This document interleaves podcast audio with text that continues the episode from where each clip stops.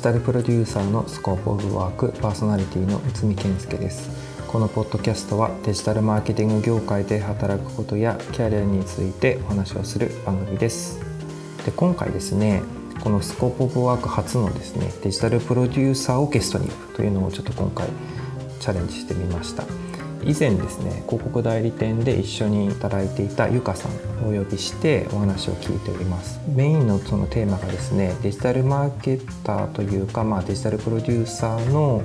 まあ、その面接界隈ですね。面接のあたりでそのゆかさんはその転職をすることでいろいろキャリアをこう広げていったりとか高めていったりとかされた方で逆に面接官としてもですねいろいろ経験がある方なのでその辺りに踏み込んでちょっとお話を聞いてみました。で私自身もいろいろ面接する側される側の経験があったので、まあ、その辺りあの意見交換も含めてごディスカッションしております。今回ちょっと長めに40分ぐらいかななと思いますので是非聞いていただければなと思いますのでよろしくお願いいたします。はい。ではそれではどうぞ。自分が面接される側とかする側でなんかどんな話になったとか、なんかそういうことをなんかちょっと実は聞きたいなってちょっと思ったんですよ。うっすらととか覚えてます？なんか例えば、広告代理店に入るときはなんかこういう視点で聞かれたりしたけど、制作会社だとこうだったとか、最近だったら広告会社でもなくて、なんだろう、そっちのなんか事業側だからこういう感じのこと聞かれるとか、なんかそういう特徴あったのかしらってちょっとさ、これ最初の話題として思ったんですけど。覚えてないのと、特徴もないのと、代理店の時は結構もうなんか、面接っていうか喋って終わりみたいな感じが多かったんですよね。ああ、喋って終わりっていうのはなんか最近どうですか？みたいな話ですか？あ、そう、どういう案件やったとか、そ、そういうもう普通のことしか喋ってなくて、あんまりなんかその、結構私の感覚では事業会社って、なんかこういう案件でこういうことして、これぐらいの数値の貢献したとか、その中で何ができるんだっていうこととか、そういう話結構して自分アピールしないと難しい。まあ外資だっていうのもあると思うんで、ちょっと日本のそういうメーカーとか受けたことないから、日本でどういうこと聞かれるかわからないんですけど、結構まあ、私の中では外資か否かっていうことが特に多いんじゃないかなって思うんですよ。で、だから外資だと、結構、なんかそういう、まあ、特に A 社は数字にすごい掘り込掘り、掘ってくるタイプの会社だったり、まあ、特に私がその業務、あの、事業会社で受けてたのが、あの、まあ、そういえば日本も受けてるな。前のファッションの会社はそうだったんで、でも EC なんで結構数字的、EC を経験した後に EC 受けるときは結構数字的にどういうことでどういう貢献をしたんだっていうのを結構言うことを準備の段階でも意識して準備しろってすごい言われたんで、やっぱりそのなんか目標設定とかと同じで、すべて定、定量にできないんですけど、やっぱり定量の方が評価はすごく簡単にお互いしやすかったりするから、結構そういうものがアピールできるときは、クライアント、あの、面接側もそれを聞いてくるし、こっちもそれを種、ネタとして提供することは多いっていう印象がすごいあって、ただ、広告会社は結構なんかその数値とかよりもあんまり数値的にコミットすることができないからかもしれないんですけど、なんか数値をすごい聞かれるっていうよりは、なんか、うん、どういうことしてたかとか、クライアントの名前とか、で、最近、直近の会社も一応事業会社で、で、まあ EC なんで、ただ、あの、ちょっとその知り合いに声かけられてるっていうのがあるんで、普通の面接とはちょっとは違うのかもしれない。2回も受けてるし、2ポジションに対して受けてるし、1回目の時はなんか PM プロダクトマネージャーっていうポジションで受けてたっていうのもあって、まあ面接する、してくれる人もちょっとそういう PM の IT 系の人が多め。で、2回目は CX だったんで、ブランドのディレクターとかしか面接してなくて、だけどその人たちは PM の時も受けてて、みたいな感じだったんで、なんか具体的に、その、過去に UX の仕事をしてた時にどういうプロジェクトに関わってどういうことをしたんだみたいなことを結構は話した感じでしたね。うん、そうですよね。なんか、なんか僕もなんかこう面接を大きく分けたときに、まあいろんな分け方あるでしょうけど、やっぱりなんか広告代理店とか、まあ今の会社もそうなんですけど、うん。なんか、なんかこう、なんていうかな、定量的に何かうをん。証明するということよりは、なんか自分のケイバビリティとか、なんかその自分のなんかどこの範囲で仕事をやってきてたのかとか、なんか結構そういうのを聞かれるのが多い反面、なんか一回なんかね、なんだったかな、なんか結構、あの、広告運用系のポジションで、うん。なんかどっか保険会社かどっかをちらっと、まあ、あの、頼まれて受けたことがあったんですけど、うん。その時は、なんか、どういうことをやって、それってどういうふうな数字で証明したのとか、その、うんその数字に対してなんかどういうふうにフォローしたのとかっていうのをなんかすごいこう突っ込まれて聞かれることがあって、で、なんかそれってなんかこうデジタルプロデューサー的になんかこう、もちろんそういうところの側面はあるんだけれど、なんかそれをやっぱりゴリゴリ回してる人にこう比べたら、なんていうんですかね。なんかそこまでこうね、なんか精緻には話せなかったりとかして、なんかこう、なんか、なんていうかな、マッチしてないよねみたいな雰囲気にはなったってことはあったんですよね。で、えっ、と、ですよね。で、今の、あの、いらっしゃる会社が、どっちかというと事業会社なわけじゃないですか。だけど、どっちかというと、なんかそういう、なんかそのカバー、今までのカバー範囲だったり、なんかそういうところに気がいってたってことなんですかね。そうですね。結構その、過去の同じ業界で働いてたんで、で、たまたま、その、今もうそのプロジェクトやろうとしてるんですけど、えっと、過去にやったことのあるのと同じようなことを今の会社で導入したいっていうふうに思ってたみたいだったんで、結構その話を深くどういうことを考えてどういうことやったよみたいな話とか結構したっていうのは覚えてますね。結構もう1年ぐらい前なんで忘れちゃったんですけど、あとはなんか、とはいえ、なんか、SEO とかに対してどう思ってんのかとか、謎なこととか聞かれたりとか、うん、なんか、うん、逆に思い出したのが、受からなかったけど、マッチングアプリみたいな会社のプランニングのポジション、UX みたいな受けたときに、結構、なんかその、広告会社にいた時って、あんまり逆にデータデータっていうよりは、ユーザーインサイトとか世の中の流れみたいな、ちょっとその可視化しづらいセンスっていうか、かなんかこう、みたいなもので、これおもろいか面白くないかみたいな企画を結構してたんで、なんかそのユーザーインサイトを捉える上において、例えば、なんかそういう本能的なこと、お腹すくとか、喉が、あの、眠たい、ね、ね、睡眠したいみたいな、そういう、まあ、ことに加えて、本能的に人間の欲求に近いもので、表に出てないけど、インサイトだよねみたいなの探して、それに応える印象的なもの提案するっていうのが結構広告会社で求められるプランナーとしての能力なのかなって私の中では理解してるんですけど、なんかその、外資系の代理店にいて、あの、日本の、まあ、スタートアップに近いような会社のプランナーのポジションに転職しようと思うと、給料レンジ的に下げないと、かなり上のポジションに行かないといけなくて、で、私もデジタルプロデューサーで、シニアになってたのかな？まだディレクターにはなってなかったかもしれないんですけど、シニアだったんで、まあ、に日系企業の、まあ結構上の方の多分レンジの給料をもらってる風な感じだったんで、今の給料より上げたければ、まあその会社のプランニングチームのリーダーみたいな感じのあのポジションじゃないといけないっていうところで、結構そこのなんか数値的に直近の職種で数値的にプランニングでこういう成果出したみたいなのがなかったり、インサイトって言っても、インサイトをどうやって提案するんですかって聞かれて、そんな手法なんてないじゃないですか。なんか、だからそこがすごいあやむやだとか、なんか謎のこと言われて、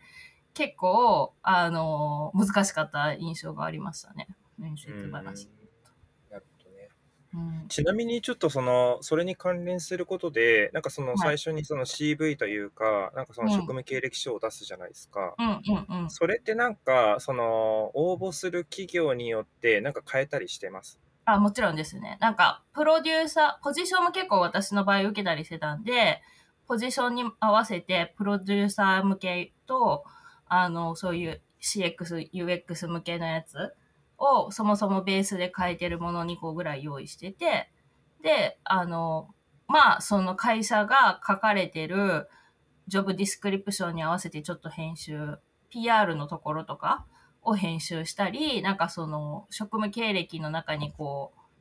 トピックセンテンスみたいなのを私は設けてるんで、そこをちょっとその刺さりそうなことに変えたりとか、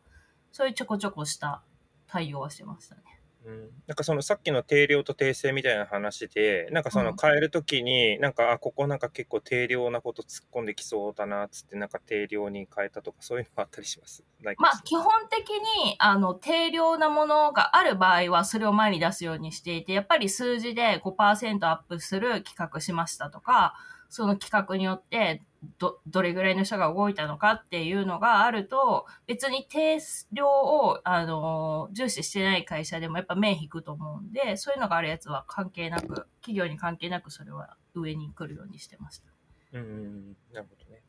そう、そう、そう言われたらそうですよね。なんか結構なん、なんかちょっと、なんだろうな、なんか逆に僕は面接官をしたときに、うん。なんかこう、セールスを5%押し上げたとかってことがすごいガーって書いてたりするんだけれど、なんか実際その人がなんかどういうポジションでどういうふうにやって、どういう鑑定でとかっていうのが逆に抜けてたりすると、なんかよくわかんないなって思う時もあったりして、あー逆に私はそれが書いてあると会ってみようと思って面談でそこを聞くっていう感じ、なるほど。ね、なるほどね。ああ、そういうことですよね。じゃあ逆にその面談をするときになんか、うん、なんか逆の立場でなんかあります？なんかそういうあたり。なあなんか私はうん。あの副業でフリーランサーの面談をすごいしてるのでなんかそのその面談と普段自社の人を受からせるための面接とはちょっとあの見てるポイントがかなり違うんですけど、でもやっぱりあの敷居が低いからこそフリーランサーの面談の時とかはアドバイスっていう意味でそういう数値的な成果を書いた方が圧倒的に強い目を引くからそれは書いた方がいいよっていうアプローチは絶対するのとなんか特にその面接自社の面接する時は基本的にはなんかこう私は思ってるのが、その、例えば、プロデューサーなり DA なり、まあ、DA は結構、あの、尖った職種かもしれないんですけど、クリエイティブなり、まあ、クリエイティブも、その、フォトショー使えるのかみたいな意味では、ちょっと尖尖ったっていうか、その、誰でもできる仕事じゃないとはいえ、それ以外の仕事って、プロデューサーだろうが、ディレクターだろうが、なんか営業だろうが、プランナーだろうが、あんまりできることって大きく差がないんじゃないかなって思っていて、ただ、その中で自分が何をしてたら満足感があるのかっていうことと、ちゃんとそのコミュニケーションをとって、目的とかそのゴールを設定した時にそれに向かって、あの、走っていって、で、必要があればアドバイス求めたり、なんかコラボレーションしてなんか達成できるかどうかっていうことの方が、なんかスキルセット的にどうだこうだとかどういう経験してるっていうことよりも私の中で結構大事だなって結構思うんで、で、そういうなんかこう、職種にフィットしたできるできないみたいなことはもうその前、私が面接する前にチェックされてるんじゃないかなっていうのも結構あるんで、私がいつも自分が面接するときに聞くのは、あんまりなんかこう形式だった面接をすることもないんですけど、あの、その人が私のこの会社に入ってそのポジションで入った時に私が求めることとかチームの中でこういう人がいたらいいなっていう人であることとに求められることとその人が今後職種なんていうか働く人生の中でやっていきコミットしていきたいことにズレがないかっていうのは絶対チェックするようにしてますね。うん。え、それ、例えばなんか具体例であります？なんかこういうズレがあったよとか。なんか、あの、ズレがあったっていうか、一例で面接した時にあったのが、別に、あの、経験もレレバントだったし、あの、別になんか話もできるし、雰囲気も悪くないし、まあ、その、内海さんおっしゃってるみたいに、あんまり、その、マッチングを初めから知るのって難しいんじゃないかっていうことだと思うんですけど、なんかまあ、そ、そ、そこではとりあえずは問題ないんじゃないかなっていう感じではあったんですけど、その前の、その人が、その私たちの会社を受ける前に働いてた会社のポジションが、あの、ちっちゃい会社とはいえ結構高いポジション、責任のあるポジションだったんですね。で、それを辞めてたので、辞めた理由なんですかって聞いたときに、ちょっとリーズナブルじゃなかったんですよ。うん。なるほど。責任の大きい役割、ヘッドオブマーケティングみたいな、すごい責任の多い役割を辞める理由として、あの、辞めた、退職理由、まあ短かったっていうのもあったんで、一応確認したんですよね、退職理由なんなんですかみたいな感じで。そしたら、なんか、ちょっとなんか、あの、就職活動してる大学生みたいな、なんか印象的にはことを言われて、そういうのってもうビジネス分かってない大学生がそういうことを志望理由とかで言うんだったら分かるけど、もうなんか何社も外資の会社経験して、もういい大人になって、スタートアップとはいえヘッドオブマーケティングやってた人がそのヘッドオブマーケティングやめた理由がそれかよってちょっと思ったら、なんか結構やっぱ嘘があるし、あのもちろん、そのちょっとのね、期間で辞めてるってことはいろんな理由があるっていうこともこちら、こちらももう大人なんで分かってるんですけど、もうちょっとそれ、なんかこう、理解、あ、そう、それだったら仕方ない、ネガティブにならない理由で、あ、それだったら仕方ないですねってストーリーの中で伝えてくれたら、あ、じゃあなんかこの人とだったら、パパと一緒になんかこう、目的とかあった時とか、なんかその会社の中で大変なことがあった時に一緒にやっていけそうだなって思えたかもしれないけど、ちょっとそういうなんか大学生みたいなこと言われたから、ちょっとお子ちゃまなんじゃないのかなって思って、そういう意味で、結構今いる会社がチームが4人とか5人とかしかいなくて、1人の力が結構重要だったりする中で、ちょっと厳しいんじゃないかなって思ったんで、ごめんなさいしたっていうのは最近のエピソードではありましたね。なるほどね。なんか、俺なんか実はなんかその辞めた理由、あんまり聞かれたことないっていうのもあるんですけど、うんなんかその、なんていうのかな、なんかめっちゃ苦手で、うん、なんて答えるのが、ももちろんなんかそのベストな答えなんてあんまりないんでしょうけど、うんうんなんかよくほらネットとかにはね、なんかこういうネガティブなところはあったけど、でもこういうところ、わかんないけど、なんかこう、うんうんハック的なことが書いてたりするじゃないですか。でもなんかはいはいそれ自体も俺あんまりピンときてなくて、うんなんかどういうふうに言ったらそうだよねって思うのかってこう、まあたまに考えるですよ。うん。まあだからで相性もあるんじゃないですか？そうですよね。うん。うんなんかその、言わずもがな、1年とかで辞めてるっていうことにはすごい言いにくい理由があるはずだから、うん。そ、その中で最大の努力で、あの、リーズナブルなことを言えるかどうかっていうのだけチェックしてるだけなんですよ。まあそうなんかまあ、ですよね。うんうん、あの、聞いた意図としては、こいつやべえやつじゃないかなっていうチェックみたいなものなんで、そんな中対して、すごい回答をこっちも求めてるわけじゃなくて、一応まあ、経歴の中で気になるポジションではあるし、一個前の会社だから、とりあえず確認しとこうかなっていうところで、で、まあ別に私の回答が、あの、すごいいい回答っていうふうには思ってないんですけど、やっぱりその辞めた理由が、今回応募してくださってるポジションに対して、未来のキャリアにつながって、いい理由でストーリー作れてたら、あ、そしたら、なんかこの人結構大変なことあるポジションなんだけど、まあその今回のポジションで私たちが与えてあげられる、やってもらうことで与えてあげられる経験とか、あの、経験値とか、なんかその、うん、経験ですかね。そ、そ、そういうことで、あの、彼女を満足させてあげることができるから、あの、そしたらちょっとその彼女が本当に思ってること、そのキャリアの中で思ってることばっかりできるわけじゃないっていうのを理解してもらえるんだったら、一緒に働けるかもねって思ったと思うんですよ。で、それはなんかその面接は二人でやってて、こっちは。うんで、その後ちょっと話したんですけど、やっぱちょっとそこ気になったよねっていうのはお互い言ってたんで、やっぱりなんかそういう、なんかこう、仕事って、あの私があの自分の会社の面接とかするときはすごい人生決まっちゃうもんだから、自分がそういう経験したことあるんで、すごい慎重になりたくって、で、なんか仕事なんてど、どこに行っても嫌なことなんて絶対あるし、100%満足できることはないけど、でもなんかここだけは嫌だっていうのさえなけりゃ、まあなんか、だらだら文句言いながらも続けられたりするから、そこがなんか合うか合わないかみたいなのをチェックしようとしてるかもしれないですね。うん、なるほどね。うんまあだからまあもちろんそういうのに答えはないんでしょうけど、どうなんだろう、なんか個人的には正直に言ってくれた方がすごいいいかなと思ってて。あ、そうそうそう。だから正直に言うのもありだと思うんですよ。別にこっちもカジュアルに話してて、もう本当に、別に落とすために面接してるわけじゃなくて、できれば入ってほしいから、マッチングを見てるだけだから、正直に話してくださいっていう感じですごいカジュアルに話すんですよ、面接の時。うんうんうん、そうですよね。うん。だから、ほ本当になんか上司がうざかってって言ってどういうところですかって話して、それがなんかリーズナブルだったら別に、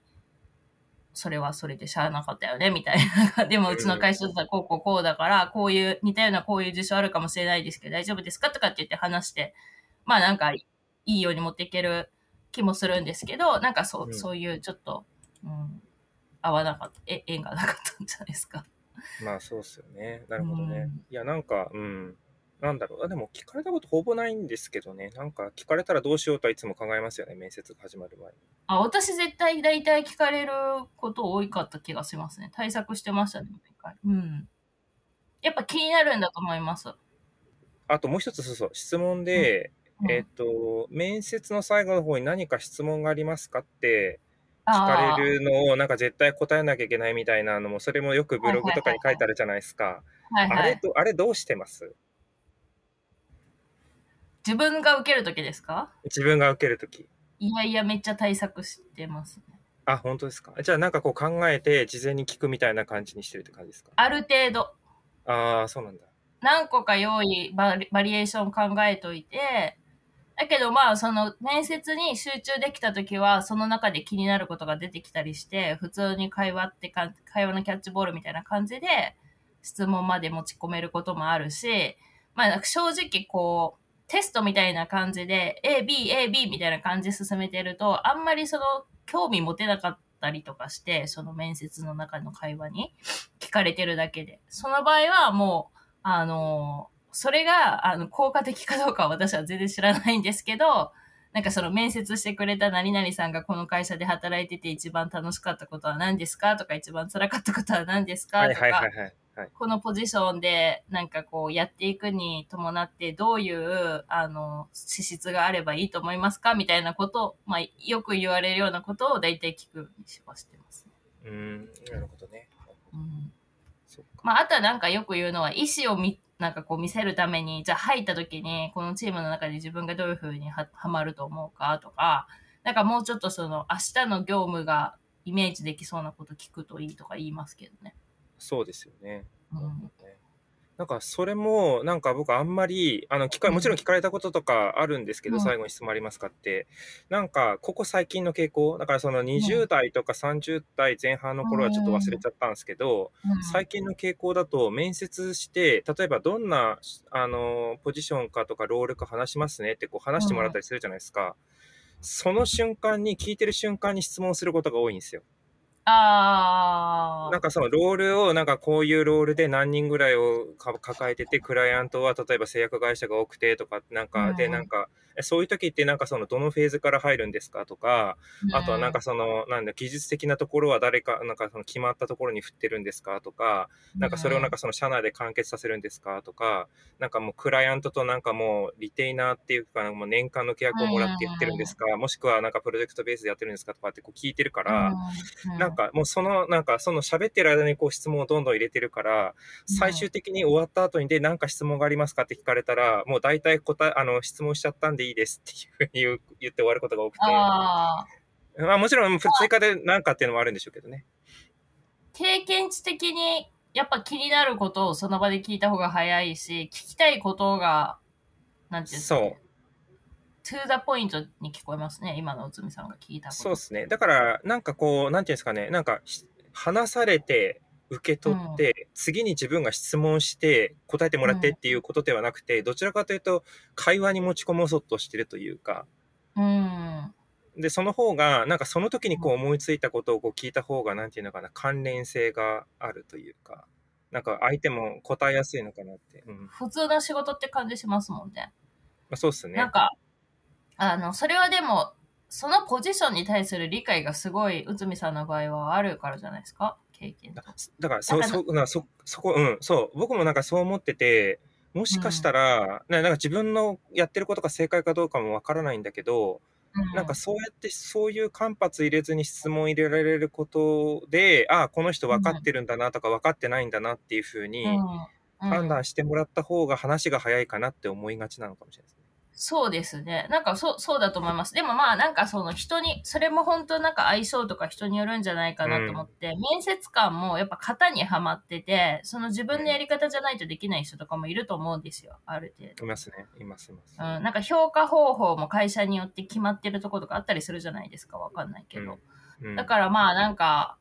うん、よしあしあると思うんですよね。そういうのも。確かにね。うん、なんかその方が私もうん、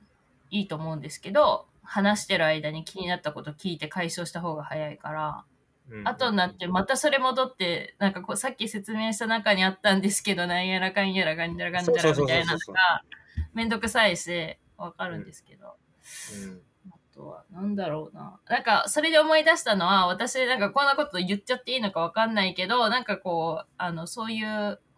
ヘッドハンターみたいな人に教えてもらって、結構ワークしてるなって思ったのは、その大体の、あの、面接の流れってもう大体決まってて、まずなんか、こんにちはとか言って、今日は何々さんの何時からの面談です。よろしくお願いします。みたいな。で、じゃあなんか今日の流れは、まあなんか親切な面接官だったら今日はこんなこう、こうこうこういう流れで行こうと思いますけど大丈夫ですかって確認して、はいって言って、で、自己紹介から始まるみたいなことが多いんですけど、まあなんかその、さっきのおつびさんの話とちょっと近いのかもしれないんですけど、結構そのジョブディスクリプションの中に、あのミッションだったり、そのポジションで求められることって記載されてる場合が多くあるんですけど、でもジョブディスクリプションって別にその面接官が書いたわけじゃないから、その場の面接に受かりたいっていうことが目的だった時に、なんかそのジョブディスクリプションとか、あの読んできてて、大体このポジションでできることとか求められてること自分なりに理解してるつもりなんですけど、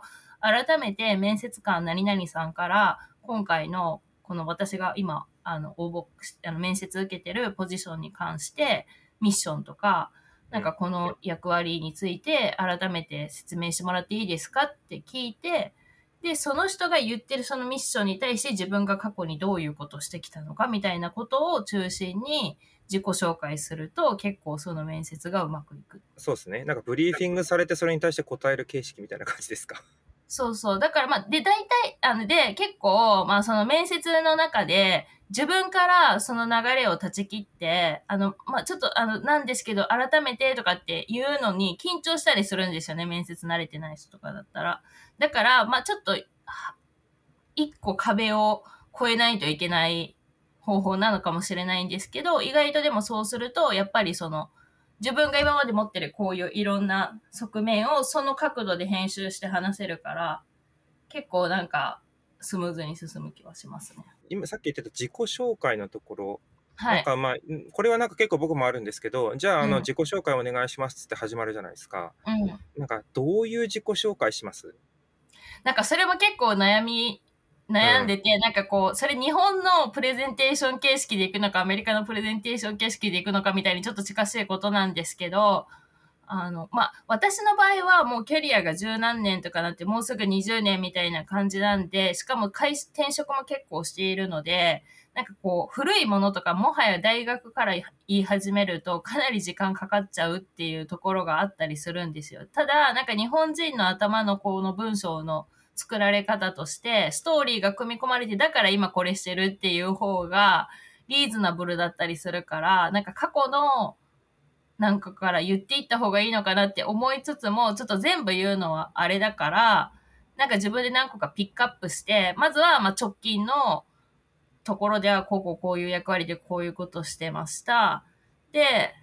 なんで今このポジションに応募しているのかっていうことをはな、まあ、初めになんでこのポジションに応募してるのかみたいなことをまず話して、で、か、直前ではこれしてた、その前はこれしてて、なんでこの前のポジションに変わったのか、みたいなこととかも説明しながら話していくって感じかもしれないですね。あ、なんか、いや、僕も、なんか振り返ると、うん。ま、まず、なんか今の自分がやっぱり一番大事だなと思うから、うん、今、どんな肩書きでやってて、まあ、肩書き正直どうでもいいかもしれないけど、あの、今、うんなんかどういうポジションで、うんどういう役割を持って、どういうふうにやってて、どういう範囲でやってますとかっていうのを最初に言って、うん、で、なんかそこに行き着いた理由として、過去の話をし始めるみたいな。で、それがそう、ですううん。ん、なんかその時系列と逆に行く時もあれば、今これやってて、1個前これ、その1個前これって喋る時もあれば、うん。今の話をした後に、もともとキャリアのスタートがプロダクションで、その後、うんこんなことやりたいから広告代理店に入って、で、こんなことやりたいからグローバルの広告代理店に入ってって喋る時もあるんですけど、そう。私もそっち、そういう感じで、初めの方ははしょって、で、今のポジションにレレバントなやつだけ重めに、うん、こうこうこういうところでこういうことを貢献して、こういうところが面白いって思ったからずっとこう思ってて、みたいな、直近うん3社くらいはそういう感じで話す気がしますね。なるほどね。うん。なるほどね。確かやっぱりそうですね。私なんて、そのずっとコミュニケなんかずっとデジタルなんですよ、キャリアが。それがウェブディレクターになったり、プランナーになったり、なんかよくいろいろポジションはゴロゴロゴロゴロ変わってるんですけど、でもなんか、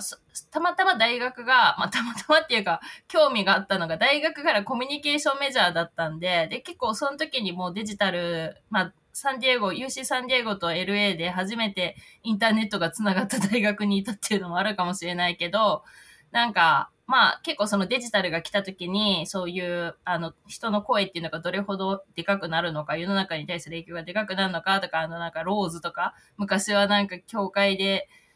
決まった人しか図書館にアクセスできないから、その情報とかっていうものがそもそもどういうものだったのかとか勉強した上で今の仕事してるっていうのは結構関連してるところだったりするんで、なんかその好きなんだっていう気持ちをより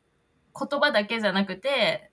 過去の経歴で伝えるために結構大学のことから言ったりすることもあるかもしれないです。に。うーん。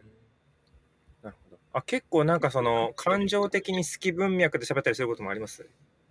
結構その話は、あ、そうなんだ。うん、なるほど。なんか一回ね、はい。した時とかすげえそういう話になったことありました？落とされましたけど。いや、そうなんですよ。なんかね、俺なんか、か俺のなんか昔、その、新卒らへんの頃の話なんであれですけど、うん、結構なんか好き文脈でいくとなんか落とされるっていうなんかこのトラウマがあって、ああ。あの、某、某ゲーム会社をほぼ新卒で受けた時に、もうあの、はい御社のその製品がめっちゃ大好きでみたいな感じで、しゃなんか喋り、喋りそうじゃないですか、学生って。喋ったら全然当たらない、なんかもう当たりもしなかったみたいなことがあったから、なんかその文脈で喋ったことほぼないなと思って最近。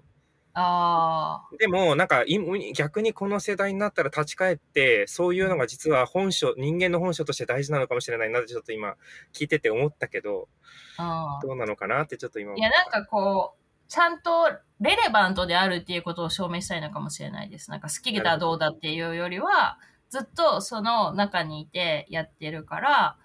なんかこう、多少のことがあっても対応できるし、折れないっていうことを言いたいのかもしれないんですけど、一応なんかそううん筋が通ってるっていうところ、結構その、し転職の回数も多かったりするんで、うん。なんかブレてるっていう風に思われたくないから、そういうのを自分的には無意識で言ってるのかもしれないですね。なるほどね。うん確かにね。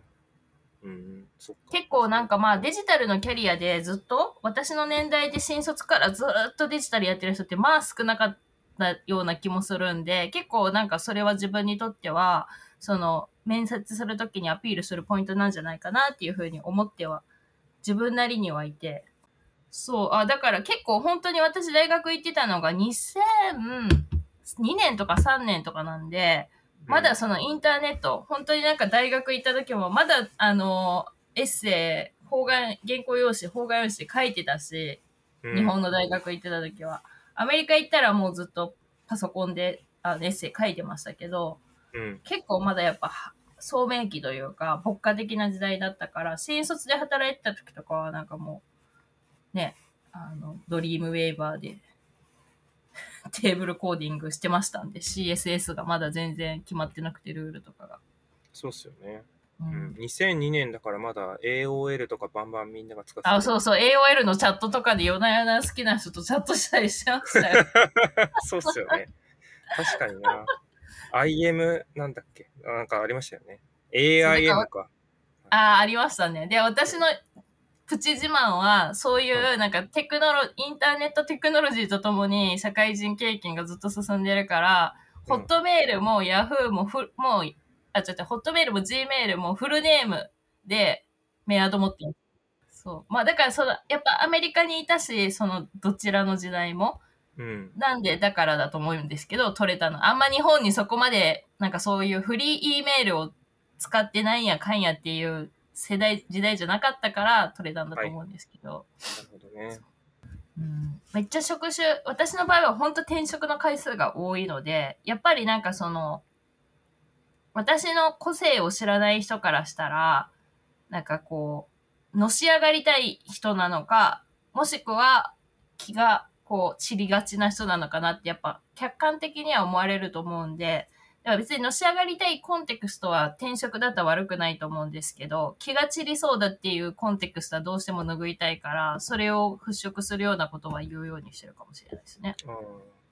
あ、なんか今ちょっと気になったんですけど、その、うん。なんだろう、転職すると俺なんかのし上がれない気がして、あの、まあ、ジョブホッパー的に給料は上がりやすいかもしれないですよ。知れないんですけど、その組織の中では新参者になるから、そのゼロから関係を築いたり、もしその社内政治が強いところなら社内政治のなんかね、あのさ、なんかバックアップしてくれる人を見つけたりとかってなってくると、そのプロパーでずっといる人よりも不利かなと思ったんですけど、なんかイメージ的にどうすか？なんかその辺。あなんかそのコンテクストが今の私の言った成り上がりと内海さんの言ったことが違うのかなって思って、ああ、なるほど。はい。あの、まあ、私、あの、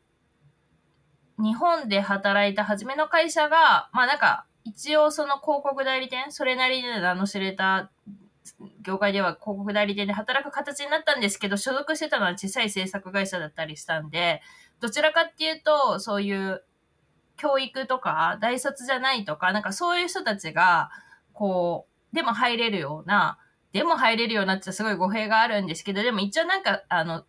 か社会って厳しいから、やっぱ大卒かどうかで一個なんかこう、いい会社っていうか、でかい、みんなが知ってるようなでかい会社に入れるのかどうかとかっていうことに関連してる気がして、で、なんか私が入った会社は別に大学卒業っていう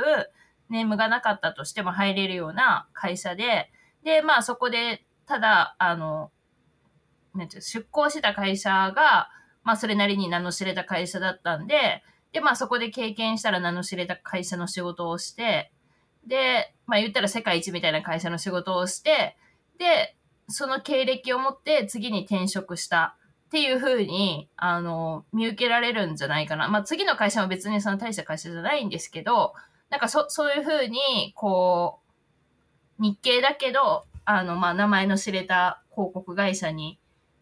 転職して、で、その次の会社に、やっぱりそのネームバリューってやっぱ日本の社会においてでかかったりするんで、なんかこう、給料上げたり、いい会社、世の中で知られてるような会社に入っていくっていう意味で、こう、どんどんステップアップしているように見えなくもないんじゃないかなっていう自分の動き方なんですね。で、別に、そ、そういうふうに一切思ってたわけじゃなくて、やりたいこととか、なんかそれ以外の理由で、例えばなんかこう、声かけられたとか、そういういろんな別の理由で移動していってるんですけど、なんかこう、そういうのを、面接でもやっぱそのネガティブなことやっぱ言わないから、いいようにストーリーにして言うので、なんか結構こう、のし上がっていきたい風に見えてるんじゃないかなって思うし、たまにその話を友達とか知り合いになった人に言うと、そうだと思ってたって言われますね。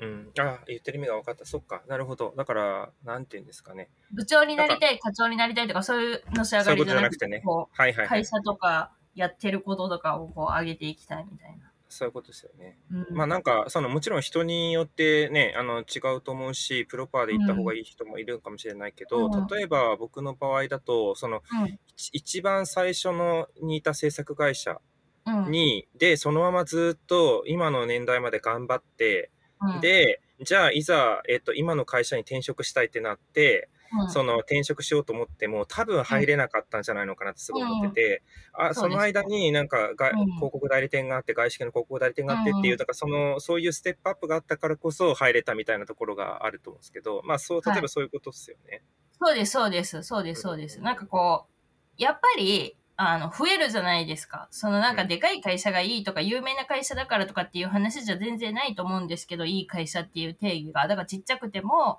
うん自分がやってることにすごいマッチしてたりとか、なんかい、その人によってそのしたいこととか、仕事に求めることとかが違うから、なんか結局最終的には自分がどこで幸せなのかっていうのを探し、自分で見つけて、それに近い会社に入るのが一番あの、幸せじゃないかなって思うんですけど、そうな、それが見つけるのも難しいし、見つかったとしてもそこに行ける手段、手立てがなかったら、あんまり選べないから、やっぱりなんかその、内海さんも無意識かもしれないんですけど、結構まあ、制作のところから、まあ、それなりに名の知れた広告会社行って、そしたらやっぱ次もそう名の知れたところとか行きたければ行けるし、別に、あの、名の知れてないところでも行けるし、みたいな。やっぱ、圧倒的に選択肢増えるっていう意味で、周りの人から見たら、のし上がりたい意向があるんじゃないっていうふうに、そういうコンテクストで思われる気がします。なるほどね。仕事、なんか私とかは、その、内海さんも同じ会社でだった某代理店、まあ名前は結構有名なんで、友達とか、まあ今はあんまないですけど、30代とか30代半ばぐらいの時に、なんか、給料も上げたいし、で、なんかこういう事業会社で働いてた子が、と、そことかどうかなって言うから、いや、めっちゃ仕事しないといけないから、週に2回とか2週間に1回とか深夜でタクシーで帰るような日があるけど、